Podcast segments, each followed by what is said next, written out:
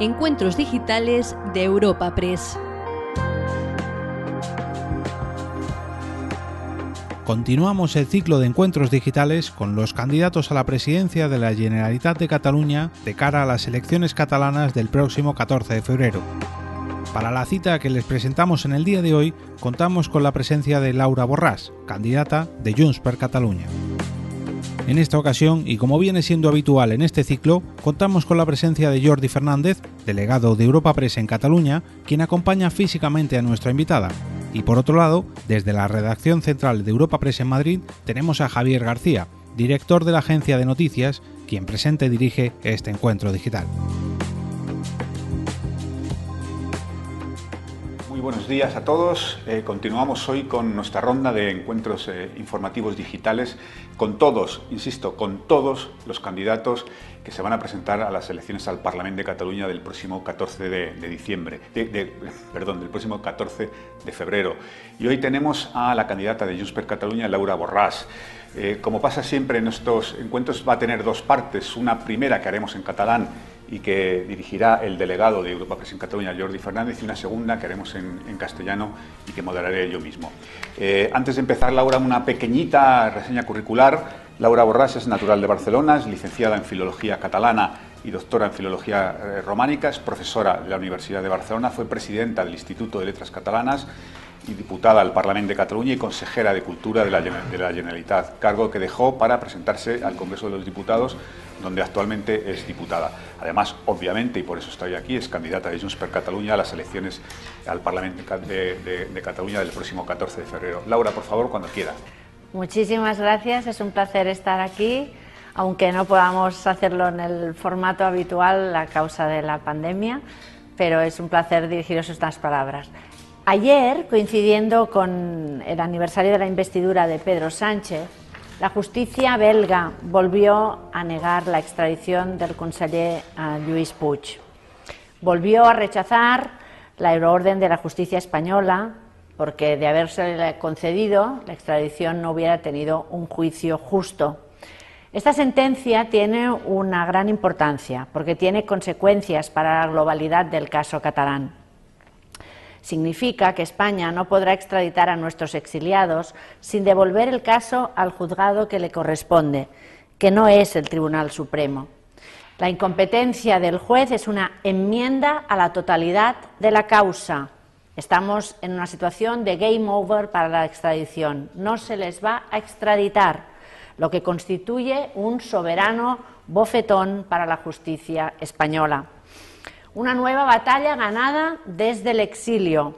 La primera fue la sentencia de Schleswig-Holstein, que confirmaba, liberando al presidente Puigdemont de la prisión, que no existían los delitos ni de rebelión ni de sedición.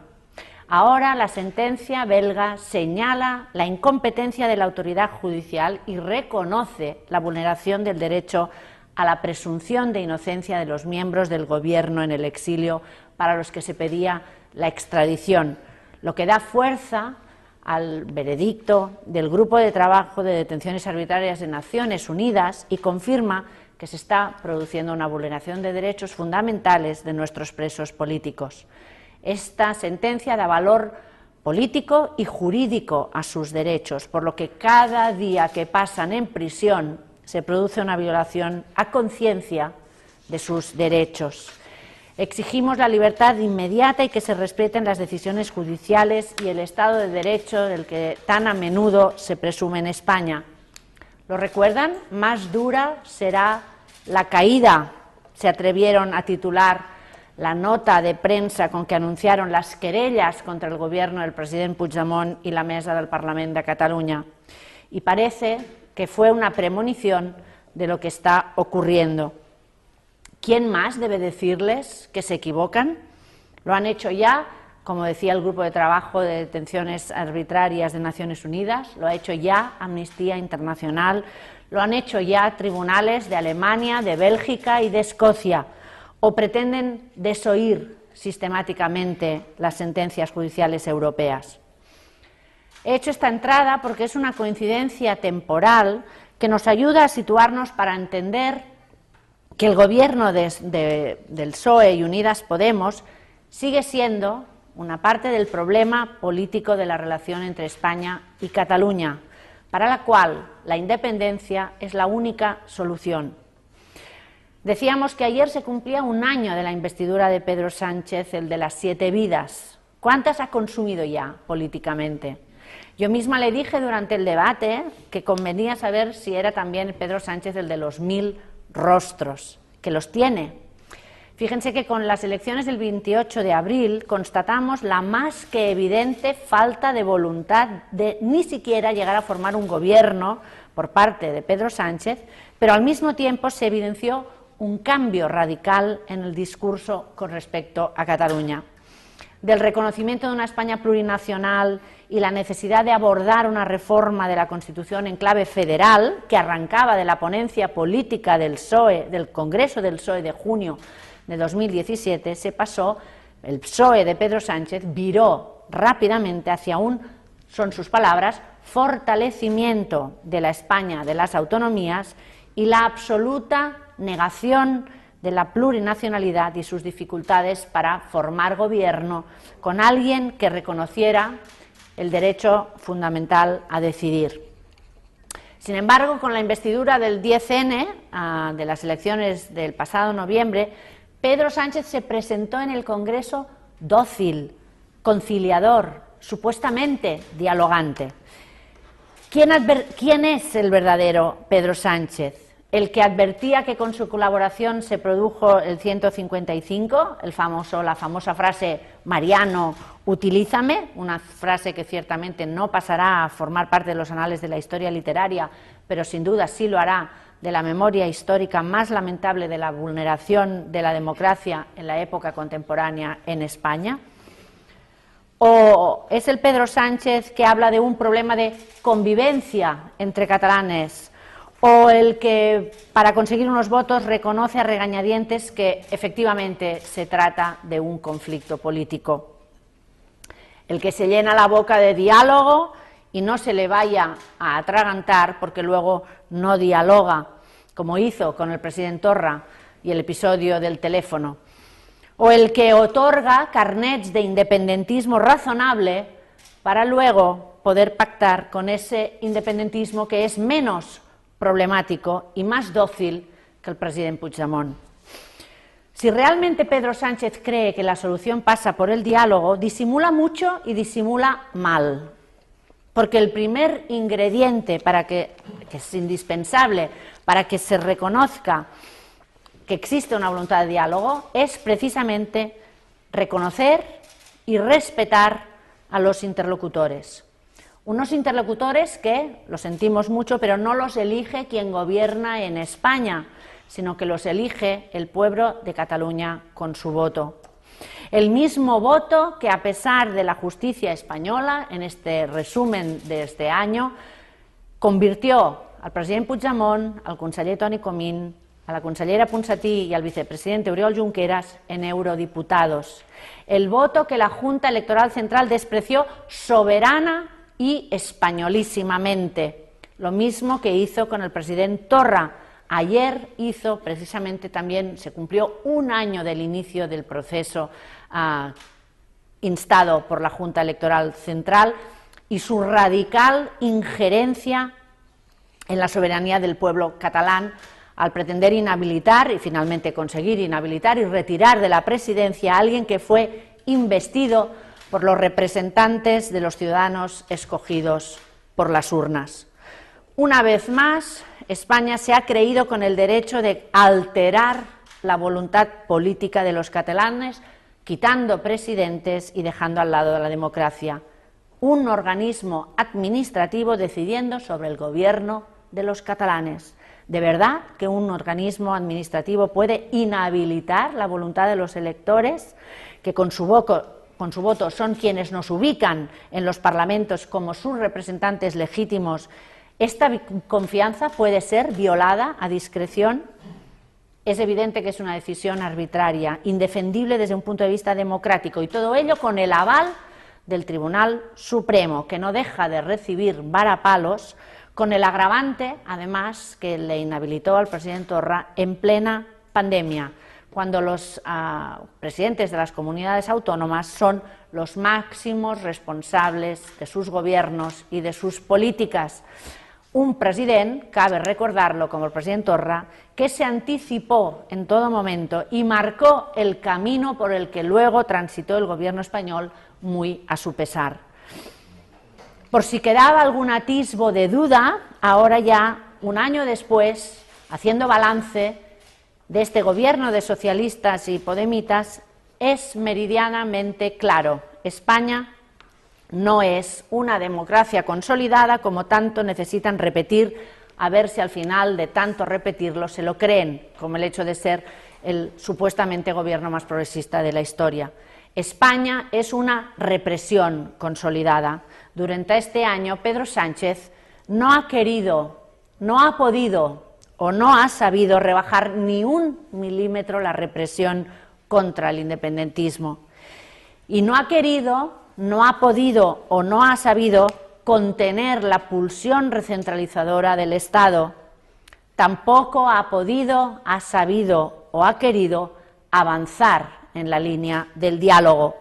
Un diálogo, cabe recordar, que él mismo rompió unilateralmente con la excusa del relator, del mediador que se había propuesto en los pactos de Pedralbes, una excusa que utilizó para enmascarar el miedo escénico ante una simple manifestación en la plaza de Colón. Pero lo peor de todo es que no hay solución para España si continúa por la vía de la represión, porque nosotros, los independentistas, no cejaremos en nuestro empeño. Y fíjense es una evidencia, no les gustan los presidentes que elegimos, ni les gustó el presidente Mas, a quienes inhabilitaron y trataron de arruinar, ni les gusta el presidente Puigdemont, que fue arbitrariamente cesado. Sin embargo, las urnas revirtieron a lo que el 155 había impuesto y ratificó la presidencia que el Estado español había cesado. Posteriormente, el 30 de enero, se le impidió poder ah, hacerse cargo de la presidencia. Lo mismo que ocurrió con Jordi Sánchez, que seguía sin gustar al presidente de la, de la Asamblea Nacional Catalana y se vulneraron sus derechos prohibiéndole acudir a su investidura cuando no había habido juicio, cuando estaba en una prisión preventiva absolutamente injusta y cuando obviamente no había todavía una sentencia. También fue el caso de Jordi Turull que fue encarcelado entre sesiones de investidura y todavía estaba por llegar el turno del presidente Torra, que culminó con su inhabilitación. Lo entienden que ustedes se empecinan en llamarlo democracia, pero cuesta creer que lo sea. Sin embargo, un año después estaría bien conocer cuál ha sido la propuesta de Pedro Sánchez del Gobierno español para con Cataluña porque Pedro Sánchez superó la investidura gracias a un inconcreto compromiso con una no menos etérea mesa de diálogo, sabiendo que una vez superada la votación que le hizo presidente, el compromiso decaería por, por su propio y leve peso, porque era un acuerdo circunscrito a unos partidos, no a unos gobiernos y es necesario para poder dialogar establecer una relación de bilateralidad, reconociendo a los interlocutores que deben de ser los gobiernos de España y de Cataluña. Es, por lo tanto, también una cuestión de conceptos. La mesa de diálogo ya está enterrada, porque lo que de verdad necesitamos es un marco de negociación entre dos sujetos políticos que se reconozcan y se respeten como interlocutores válidos para abordar a fondo la libre determinación del pueblo de Cataluña, una cuestión que en el caso de que las urnas del 14 de febrero vuelvan a determinar una nueva mayoría absoluta en el Parlamento, se convertirá, si no es que ya lo es, en una obligación democrática. Esperamos que Pedro Sánchez y el Estado español reconozcan el resultado de las elecciones y salgan del búnker en el que están, el del inmovilismo y el de la intransigencia. Pedro Sánchez no ha querido negociar nada con el Gobierno de Cataluña y no ha querido ah, negociar ah, tampoco con Junts para Cataluña. Ante nuestra firmeza, que le exigía valor y compromiso para buscar acuerdos de calado, ha optado por la vía fácil de prometer acuerdos a corto plazo, que tampoco ha cumplido, para asegurarse victorias parlamentarias y seguir gobernando pasando de puntillas sobre el conflicto con Cataluña. El Gobierno y el Estado español, por lo tanto, siguen enrocados en la intransigencia y es precisamente su intransigencia lo que nos llevará a la independencia. El Estado no quiere afrontar el problema porque sabe, como nosotros, que la solución pasa por la decisión de los ciudadanos de Cataluña.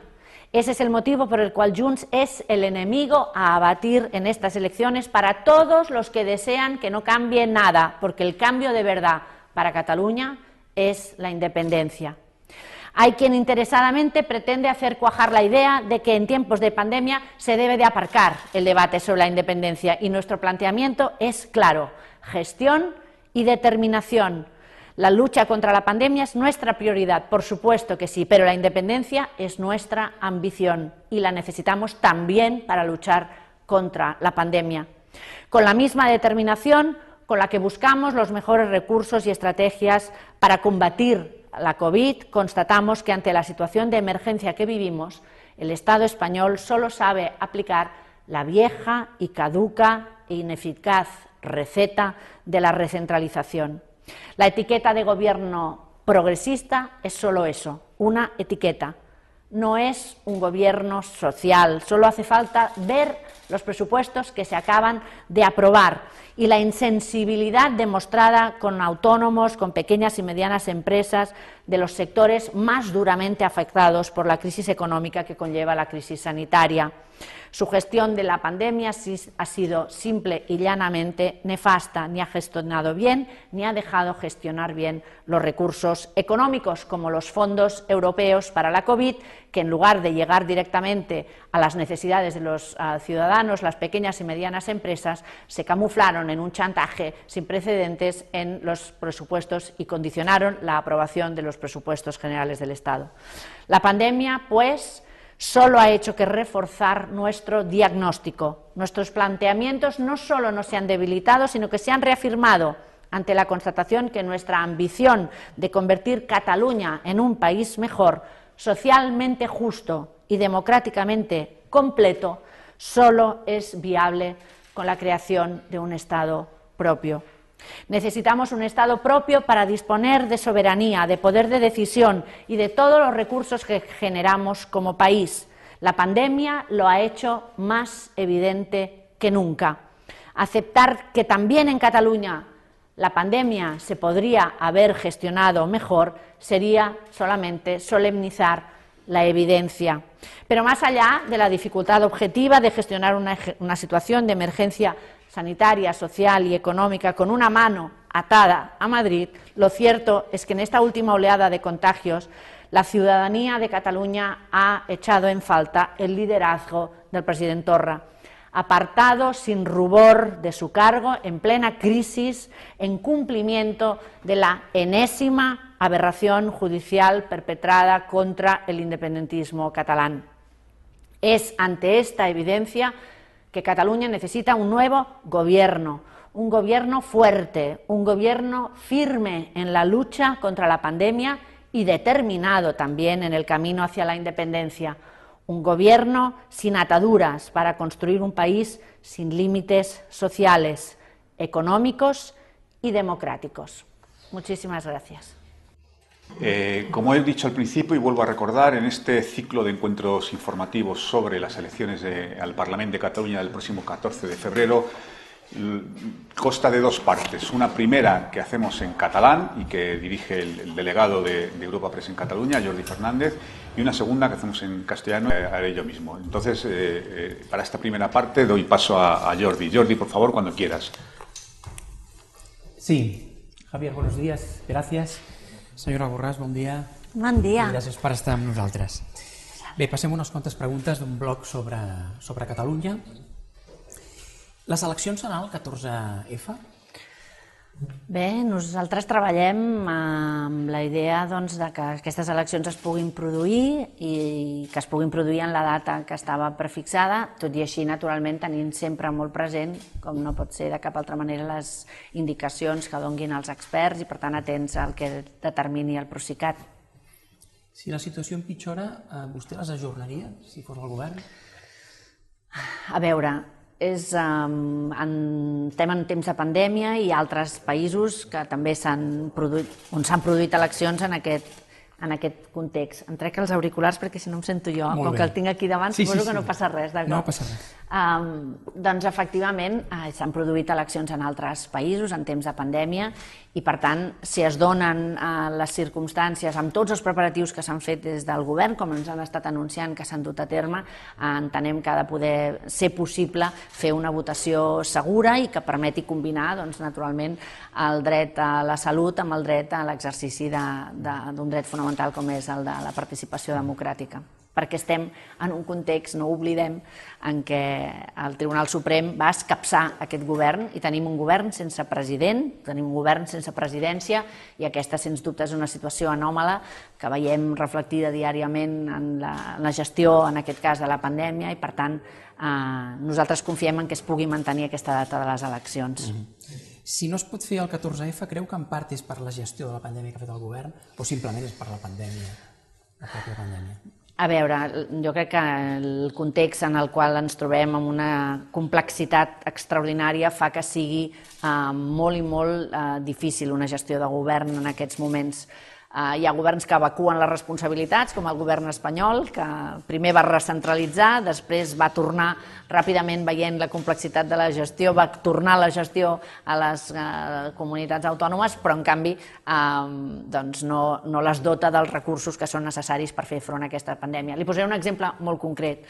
En matèria d'ajuts, per exemple, eh, tots els països europeus han concedit ajuts a, als autònoms, per exemple. L'estat espanyol no només no els concedeix aquests ajuts, sinó que els augmenta les quotes. Quan el govern català vol fer el mateix que han fet els governs europeus i donar aquests ajuts, naturalment es troba amb una limitació de base que és la, la, la capacitat econòmica doncs, de poder fer front a aquesta qüestió.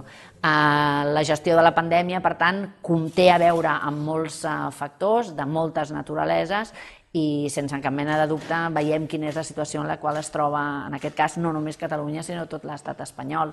I, per tant, eh, no podem donar eh, culpes, diríem, en una situació que és extraordinàriament comple complexa. Això sí, és evident que la gestió sempre és millorable, però saber que gestiones amb una mà lligada a Madrid és encara més complicat. Uh -huh. Quina nota li posaria al govern en aquesta gestió, la pandèmia, el govern català? A veure, jo sóc professora i sóc exigent, eh? per tant eh, tendeixo a donar notes baixes, però, eh, però en aquest cas, eh, més que posar una nota, que seria una, una voluntat gairebé de, de, de semblar, no? de, de, de posar el dit a l'ull quan estan des de dins, jo no estic en el govern i per tant en aquest sentit no, no tinc aquesta responsabilitat.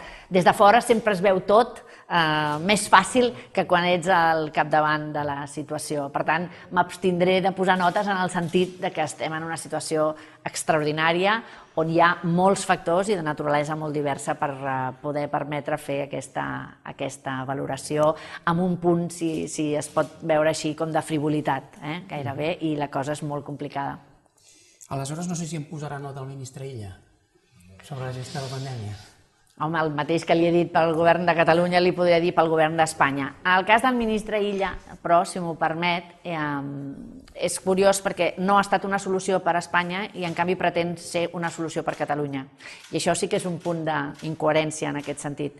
I per tant, més que posar nota, que ja, eh, pel mateix criteri no ho faré amb Catalunya, no ho faré amb el govern d'Espanya, però sí que en el cas concret del ministre Illa eh, ha estat al capdavant d'un dels ministeris més compromesos o que almenys té una afectació més directa en clau de pandèmia i no ha resolt eh, de manera satisfactòria aquest repte i en canvi pretén oferir-se com a solució a Catalunya. El que no ha estat una solució del problema a Espanya difícilment pot ser una solució d'aquest problema a Catalunya. Vostè ha dit que el president Sánchez té set vides. Quantes li augura en Salvador Illa? No ho sé, perquè la seva vida política a Catalunya jo la resumiria amb la fotografia que tenim de l'assistència a una manifestació amb societat civil catalana a la tardor i Vox i, i el PP a, a la tardor del 2017. Um, I per tant, en aquest sentit, no sé quantes vides tindrà. És evident que ara el que representa el ministre Illa és uh, una sucursalització de, de la política catalana va marxar cap a Madrid sent una quota del PSC, torna cap a Catalunya sent una quota del PSOE. Qui era millor candidat del PSC, eh, Miquel Iceta o Salvador Illa? Si hem de jutjar el que deia Miquel Iceta quan era el candidat, ell. Uh, si hem de tenir present quines són les decisions i com es prenen les decisions al Partit uh, Socialista, doncs el PSOE imposa i el PSC acata, que és el que, el que ha passat en aquest cas. Eh, en qualsevol cas, eh, és una decisió que ha de prendre el Partit Socialista i entenem que ha fet aquest canvi a eh, darrera hora i fins i tot sent negat per al propi ministre Salvador Illa 24 hores abans de que, de que es produís aquesta, aquesta notícia del seu desembarcament a la campanya electoral catalana. Passem a algunes preguntes que ens fan els mitjans de comunicació, els companys. Eh, per exemple, Maria Jesús Cañizares de Crònica Global ens pregunta ha estat molt crític amb la gestió de Pedro Sánchez, però el 14F no es decideix el govern espanyol sinó el català. Vostè ha dit que Catalunya necessita un canvi. Quin balanç fa de la gestió del govern durant aquests tres anys de legislatura? Um, nosaltres hem parlat de canvi de govern i que el canvi és la independència perquè efectivament uh, primer som demòcrates i som obedients al mandat democràtic. I el mandat democràtic que va sortir de les eleccions el 21 de desembre um, eren el d'un govern amb una majoria absoluta independentista. I, en canvi, en aquests tres anys de, de legislatura no hem avançat cap a la independència i això és una constatació dolorosa, però al mateix temps crec que necessària, no? que cal fer-se.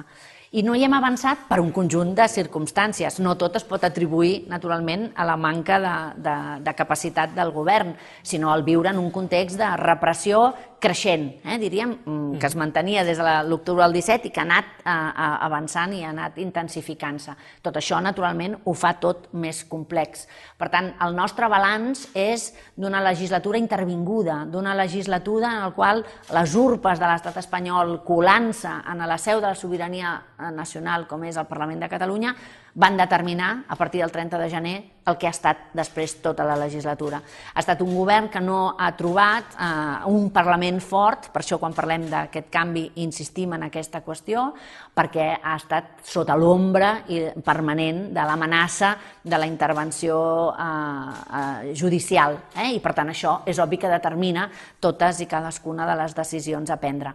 A més a més, eh, hi ha hagut la, la repressió, naturalment, condiciona les relacions entre com es viu aquesta repressió i, per tant, és evident que hi ha maneres diverses de plantar cara a la repressió o de cedir a la repressió, de ser-ne més eh, sensible i això també ha comportat diferències eh, considerables en, en el rumb que els partits independentistes han cregut que calia eh, emprendre per eh, tirar endavant. És per això que per nosaltres és una legislatura en la qual hem hagut d'aprendre i hem d'aprendre dels errors perquè no es repeteixin eh, en la propera.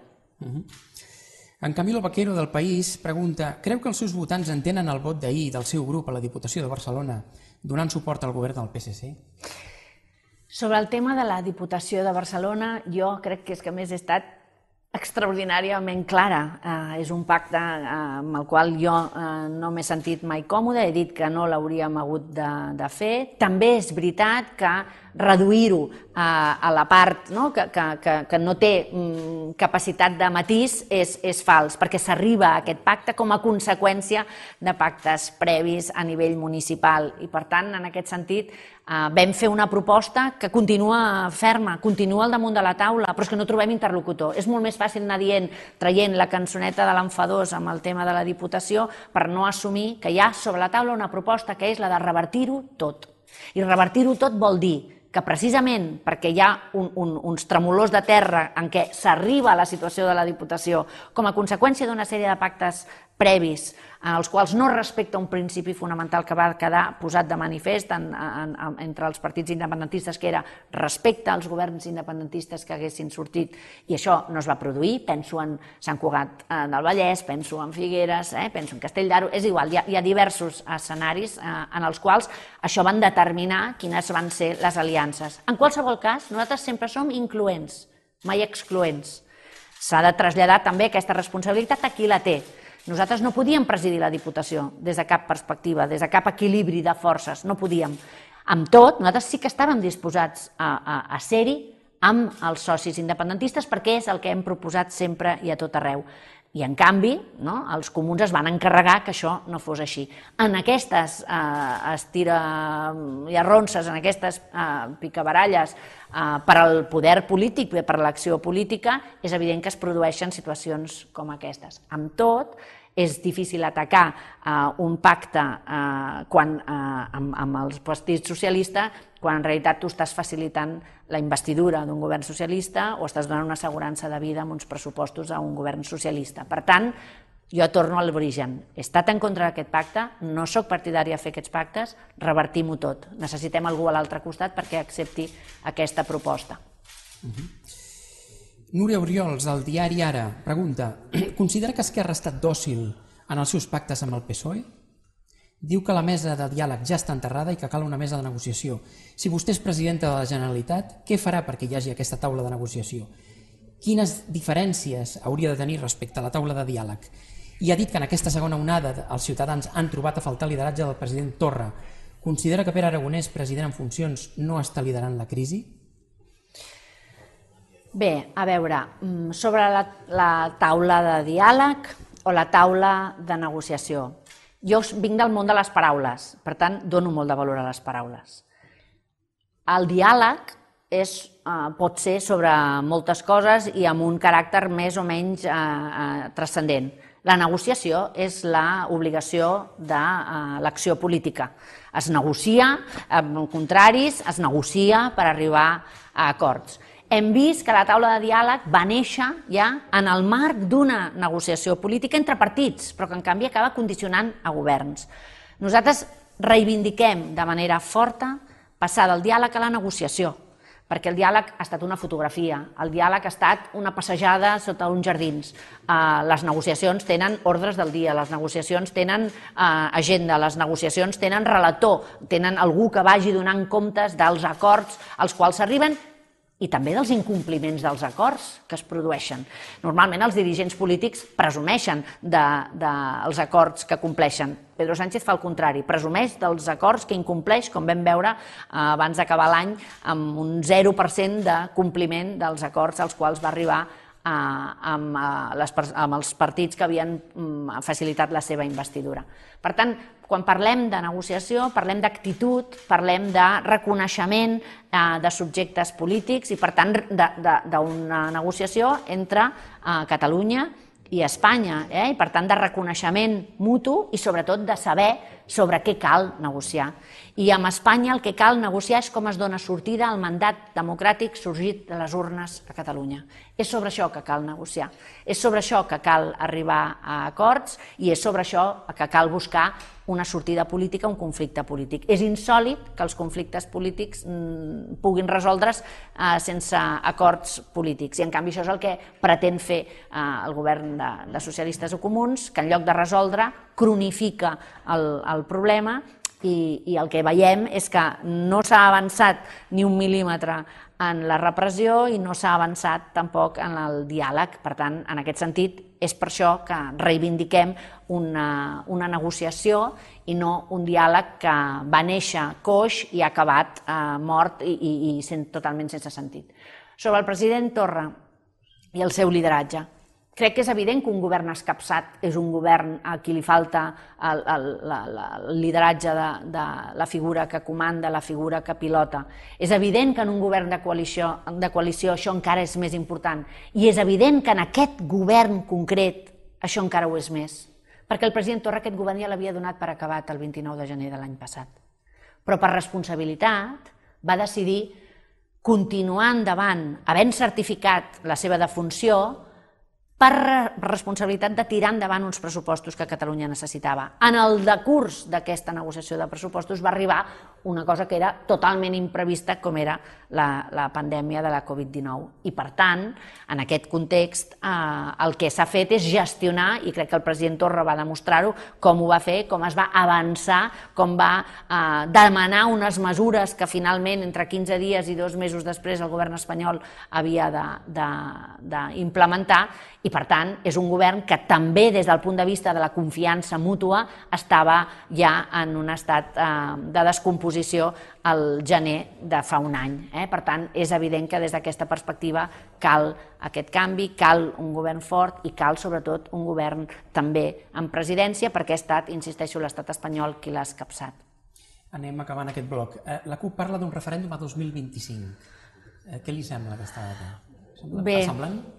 Nosaltres eh, reivindiquem l'1 d'octubre, eh, reivindiquem el llegat polític de l'1 d'octubre i, per tant, eh, reivindiquem eh, la seva vigència eh, política en el referèndum que ja vam fer els catalans i per al qual estem pagant aquest altíssim preu eh, en forma de presó, en forma d'exili, en forma de repressió, fins a 3.000 represaliats, eh, i per tant aquesta és una situació absolutament eh, insostenible. Per nosaltres, cada elecció després del 21 de desembre ha estat plebiscitària, perquè ens creiem el referèndum de l'1 d'octubre, cada una de les eleccions posteriors han tingut aquest caràcter referendari, plebiscitari, i per tant ens, ens plantegem treballar en el compliment del mandat democràtic, en el compliment i, i a, la, a, a com els partits, als països que es reconeixen demòcrates, el que fan és donar sortida als mandats sorgits de les urnes. És sobre això que interpel·lem a Espanya, però nosaltres estem centrats en poder donar sortida a la vigència política que té el mandat del referèndum de l'1 d'octubre. I última pregunta. Uh, quan uh, pensa deixar l'escola Concrés i, i qui podrem tenir de substitut?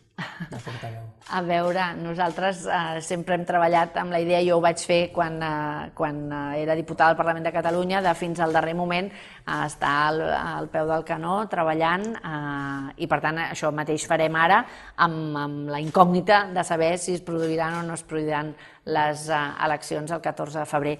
Uh, sobre el relleu, doncs és evident que, que en el grup de Madrid tenim uh, veus uh, que tenen experiència, que tenen eh, una trajectòria de coneixement del propi Congrés dels Diputats, eh, com és en aquest cas la, la meva companya Míriam Nogueres, i per tant eh, deixaré el grup eh, de Madrid en molt bones mans i, i aquest és de la força també de Junts per Catalunya, de saber eh, generar lideratges i és indiscutible que el grup de Madrid estarà en molt bones mans amb la Míriam Nogueres com a portaveu. Molt bé, perfecte, doncs moltes gràcies. Eh, Javier, cuando tú quieras pasamos... Pues, Muchísimas gracias, eh, Jordi. Muchísimas gracias, señora Borrás. Pues vamos a esta segunda, esta segunda parte. Nos quedan apenas 20 minutos porque quiero que cumplamos exactamente el tiempo. Pero sí que hay, hay muchas preguntas todavía, todavía en el tintero. Pero, señora Borrás, permítame empezar porque ha sido usted muy crítica en su intervención con este primer año del gobierno de, de Pedro Sánchez. Es verdad que ha sido un año muy marcado por, por la pandemia, esto es evidente, pero ¿de verdad no ha notado usted ninguna eh, nada positivo en el, en el gobierno eh, nacional hacia Cataluña, es decir, un intento de recomponer unos ciertos puentes. Hubo una mesa de diálogo con la que usted ha sido muy crítica. Eh, no, no, no, ha habido nada que usted considere positivo en este año? Pues mire, la verdad es que no deja mucho margen a la positividad el gobierno de socialistas o comunes, sobre todo porque también ah, las expectativas generan luego pues esas decepciones.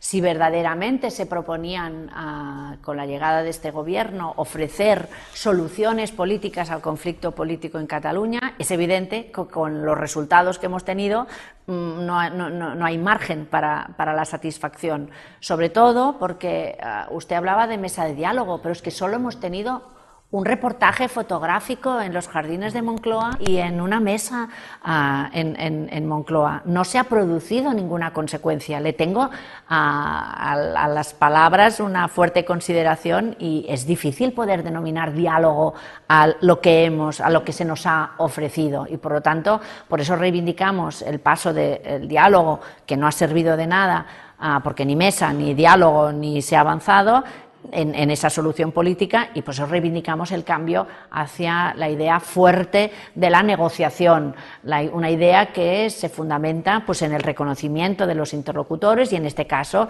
en esta relación bilateral entre los gobiernos, ah, no puede ser entre partidos, tiene que ser entre gobiernos, esto es eh, evidente para encontrar soluciones ah, políticas de calado y que ah, evidentemente tengan que ver con esa solución. Por eso nuestra parte de la solución eh, consiste en recibir ese mandato del Parlamento de Cataluña y trasladar ese mandato a una negociación ah, con el ah, gobierno español para que dé salida al, mandato democrático que sale de las urnas en Cataluña. Por eso no hemos podido tener ninguna satisfacción. Fíjese que el gobierno de socialistas y de podemitas no ha avanzado hacia ninguna solución política. Todo lo que se ha dicho ha sido especulación y además se ha especulado con los indultos, se ha especulado con el Código Penal y su supuesta modificación. Todo tendría que haber sido ya, tendría que haber ocurrido ya y sin embargo hemos cambiado de año y tampoco se ha producido. Y desde el punto de vista de esas promesas, pues siguen igual de congeladas que el salario mínimo interprofesional. Por lo tanto, no podemos esperar, mm, no podemos ah, ofrecer ningún balance positivo mm, cuando no ha habido esa voluntad ni tan siquiera de dialogar, porque cuando alguien escoge con quién habla, con quién negocia, con quién hace política, pues ya da mucha información del tipo de política que está dispuesto a realizar.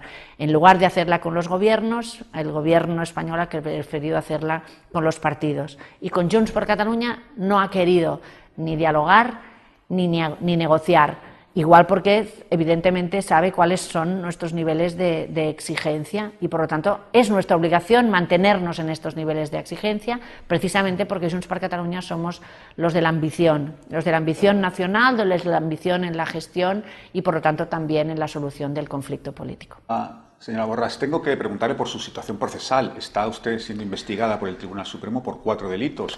Eh, ¿Cómo cree que puede influir esto, si es, que puede, si es que va a influir de alguna forma en la campaña que comenzará el 29 de, enero, si todo va normal? Pues la verdad es que la situación procesal está influyendo desde que es situación procesal y no debería serlo, porque quiero ser muy clara en esto como lo he sido siempre. No hay caso, no hay delitos, no hay ni irregularidades administrativas. Y sin embargo, pues ah, yo tuve que estar ante el, el Tribunal Supremo el pasado 22 de julio y lo tuve que hacer después de que se levantara mi inmunidad parlamentaria y cuando ah, yo digo que no voy a, defender mi inocencia, cuando quien me acusa no es capaz ni de ofrecer una sola prueba pericial objetiva de mi culpabilidad, evidentemente se produce esta constatación. A alguien se le levanta la inmunidad y a partir de ese momento se encargan estas pruebas periciales porque antes no existían.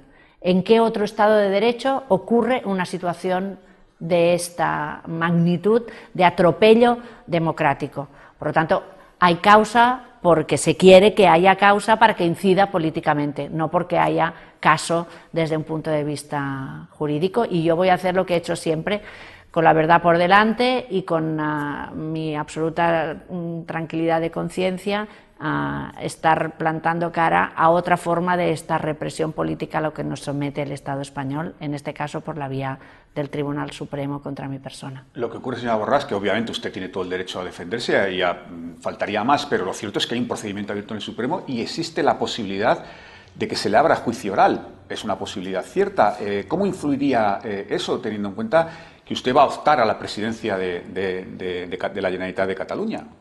Pues eso va a influir como los tiempos lo determinen. Es decir, lo que yo no voy a hacer es apartarme. Ante la represión se puede decidir apartarse uno y poder salvarse o plantar cara. Me parece que mi decisión ya ha sido clara. Yo he sido extraordinariamente honesta con esta cuestión. Mm, y lo hago pues con el, con el peso que representa saber que el Tribunal Supremo ah, con el ministerio del señor Zaragoza quien ya ha ejercido de ministerio fiscal contra los presos políticos ah, representa. Yo podría ah, por, por miedo dijéramos apartarme por supuesto que sí pero en este sentido estaría dando la instrucción de que la represión funciona y que sigan perseverando en ese camino porque tiene sus frutos. Y como la represión no debe de continuar, mi obligación es, continuar ah, firme y plantando cara y por lo tanto eso es lo que haré en el transcurso de los próximos meses. Señora Borrás, se ha referido usted eh, hace un minuto, hace un, hace un, momento, a la posibilidad de los indultos. Quería preguntarle por esto. ¿Cree usted que llegarán estos indultos a los, a los condenados del, del proceso?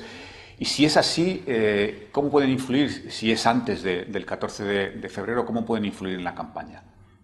Pues mire, yo la verdad es que no me gusta nada especular con el dolor ajeno y creo que es obsceno el ir sacando uh, el tema de los indultos con el que llegan tarde y mal, dijéramos, porque es uh, la obligación del gobierno tramitarlos, no especular con el hecho de tramitarlos pero no tramitarlos o decidir en función de las campañas electorales si los indultos se conceden o no. Estamos hablando del sufrimiento no solo de las personas que están injustamente en prisión y no deberían de estarlo, sino con sus familias también y ese dolor. Por lo tanto, para nosotros el indulto es una solución individual ah, que, corregiría una injusticia, que es que inocentes que no deben de estar en, la cárcel ah, dejen de estarlo, pero nosotros estamos abogando por una solución política. Y por lo tanto, una solución política tiene que ser para qué ocurre con el conjunto del movimiento independentista, que elección tras elección, contrariamente a lo que esperaría el Estado español, avanza y que aspiramos a que se produzca esa mayoría, tanto del 50% de los votos como una mayoría absoluta uh, de escaños en el Parlamento de Cataluña. ¿Cómo se da solución a ese sentimiento que cada vez es más uh, apabullante en las urnas? Y por lo tanto, esa es la solución política que el Estado español continúa enmascarando sin que encontrar una salida. La amnistía sería, lo hemos propuesto también, un, punto inicial de, poder solucionar esta injusticia ah, y que no solo afectaría en este caso a los presos, ah, como sería el caso del indulto, sino que también afectaría a los exiliados y a todos los represaliados, a todos los antecedentes penales, a todos los embargos, a todo este sufrimiento que se ha organizado para tratar de acabar con la disidencia política por una vía represiva. Eh, se ha referido usted en su intervención anterior en el diálogo con, Jordi al nombramiento de Salvador Illa como candidato del PSC, pero yo quería insistir en este asunto. ¿Qué cree usted que hay detrás de este, este nombramiento? Es decir, eh, la posibilidad, o todos aquí hemos interpretado que, puede tratarse de la posibilidad del anticipo de, una posibilidad de reedición del tripartito. ¿Hace usted esa valoración?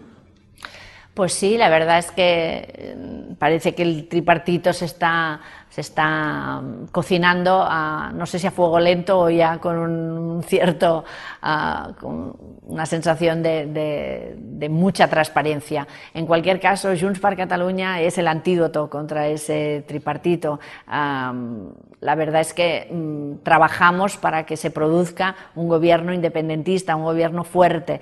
el tripartito es obvio que no nos acerca a la independencia, que nos aleja de ella y además con los partidos que lo formarían, que están gobernando ya en España y que, como les digo, no se han movido ni un ápice en la cuestión de la solución política, es obvio que nosotros trabajaremos para que no se pueda producir esa imagen de Pedro Sánchez en el, en el balcón del Palau de la Generalitat de, de, la Generalitat de de la posibilidad de que el independentismo consiga el, no solo la mayoría absoluta en el Parlamento, sino también más del 50% de los votos. Pero en este sentido quería preguntarle, ¿cómo cree usted que puede influir la división en el, en el voto de lo que era, lo que llamamos tradicionalmente el voto convergente, lo que, lo que venía de la antigua Convergencia y Unión?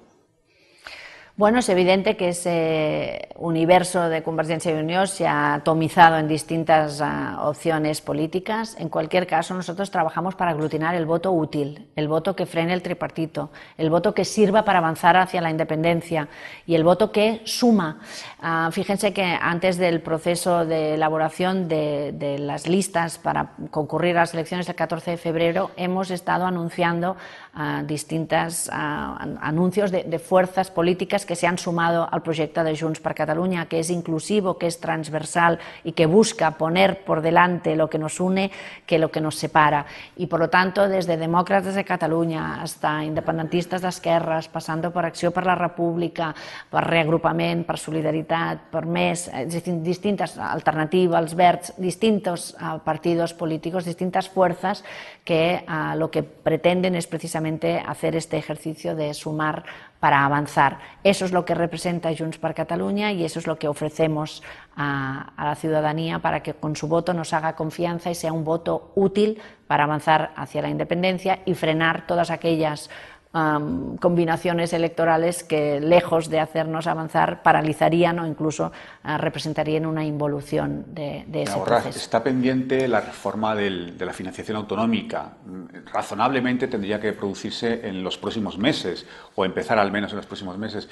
¿Ustedes aspirarían a participar en esta reforma del, del sistema de financiación autonómica o para ustedes esto ya es una pantalla pasada? Bueno, fíjese que le estoy hablando de independencia, hablando de la financiación autonómica es, es uh, un contrasentido. Pero no se equivoque, nosotros no renunciamos a nada. Nosotros utilizaremos todas las herramientas de las que dispongamos para, naturalmente, sacar el máximo beneficio para la ciudadanía de Cataluña. Eso significa que para nosotros uh, los mejores presupuestos uh, son los de la, República Catalana y por lo tanto los de la independencia, pero en cualquier caso utilizaremos hasta el último uh, recurso que nos permita esta autonomía isquémica, esta autonomía jibarizada, esta autonomía bonsai que nos ha dejado el Estado español cada vez más. Lo hemos visto en tiempos de pandemia, cómo se ha producido este movimiento retráctil y recentralizador que siempre tiene este Estado, que se quiere quiere plurinacional y plurilingüe, pero que es evidente que no lo es, y por lo tanto utilizaremos todos los recursos de la autonomía para, para conseguir lo mejor para la ciudadanía de Cataluña. En cierto modo lo ha contestado ya durante su intervención, pero quiero formular una pregunta que plantea Fernando Jauregui, que es columnista de OTR. Dice, eh, quisiera preguntar a la ponente si cree posible abrir tras las elecciones eh, una conllevanza orteguiana entre los gobiernos central y autonómico es decir, si se trataría de retomar la mesa del diálogo como la que se frustró ahora, o más bien se quiere convertir esa elección, la del 14 de febrero, en un plebiscito independencia sí, independencia no.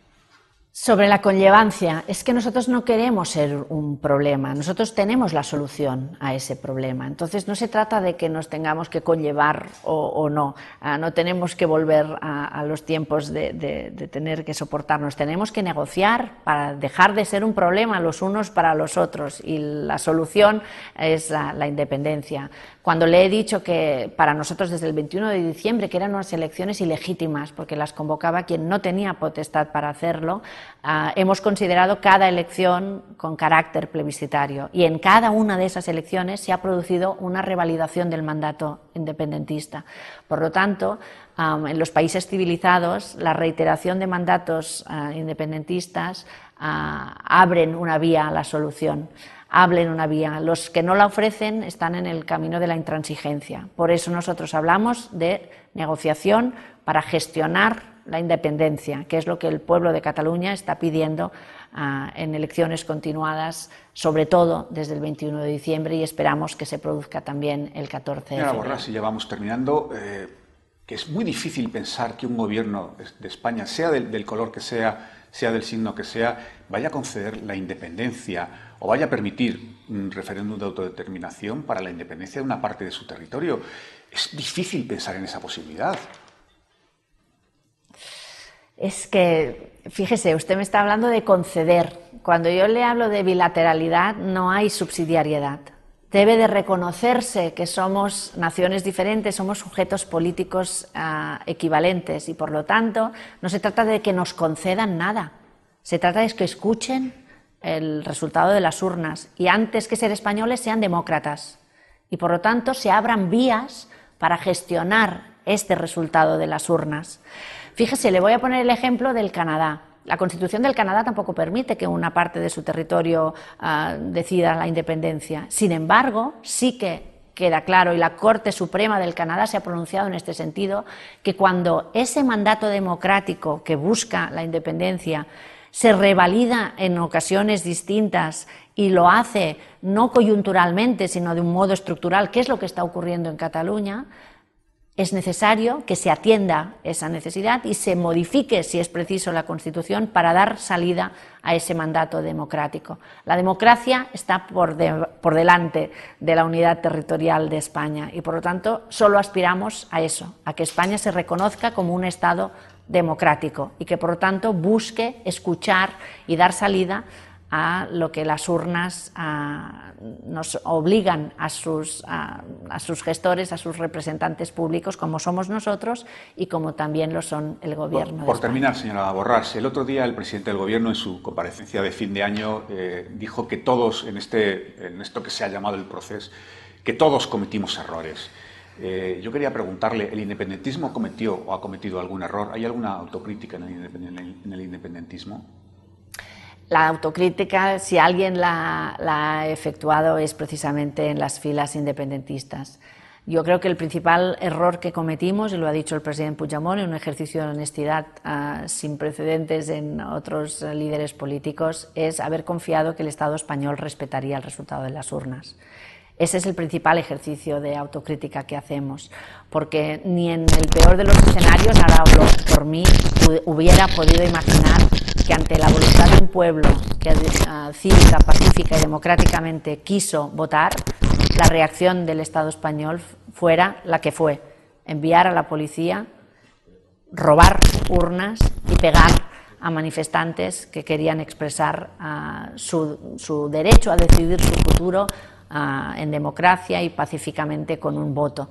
Por lo tanto, la autocrítica es y yo creo que ese es el gran espejo que hemos levantado hacia el Estado español, que se pueda ver y se pueda reconocer como eh, la democracia consolidada que dice ser y lo haga con hechos, dando salida y respetando los mandatos que salen de las urnas. Señora Borras, pues hemos cumplido escrupulosamente el tiempo. Muchísimas gracias por estar con nosotros y muchísimas gracias a todos.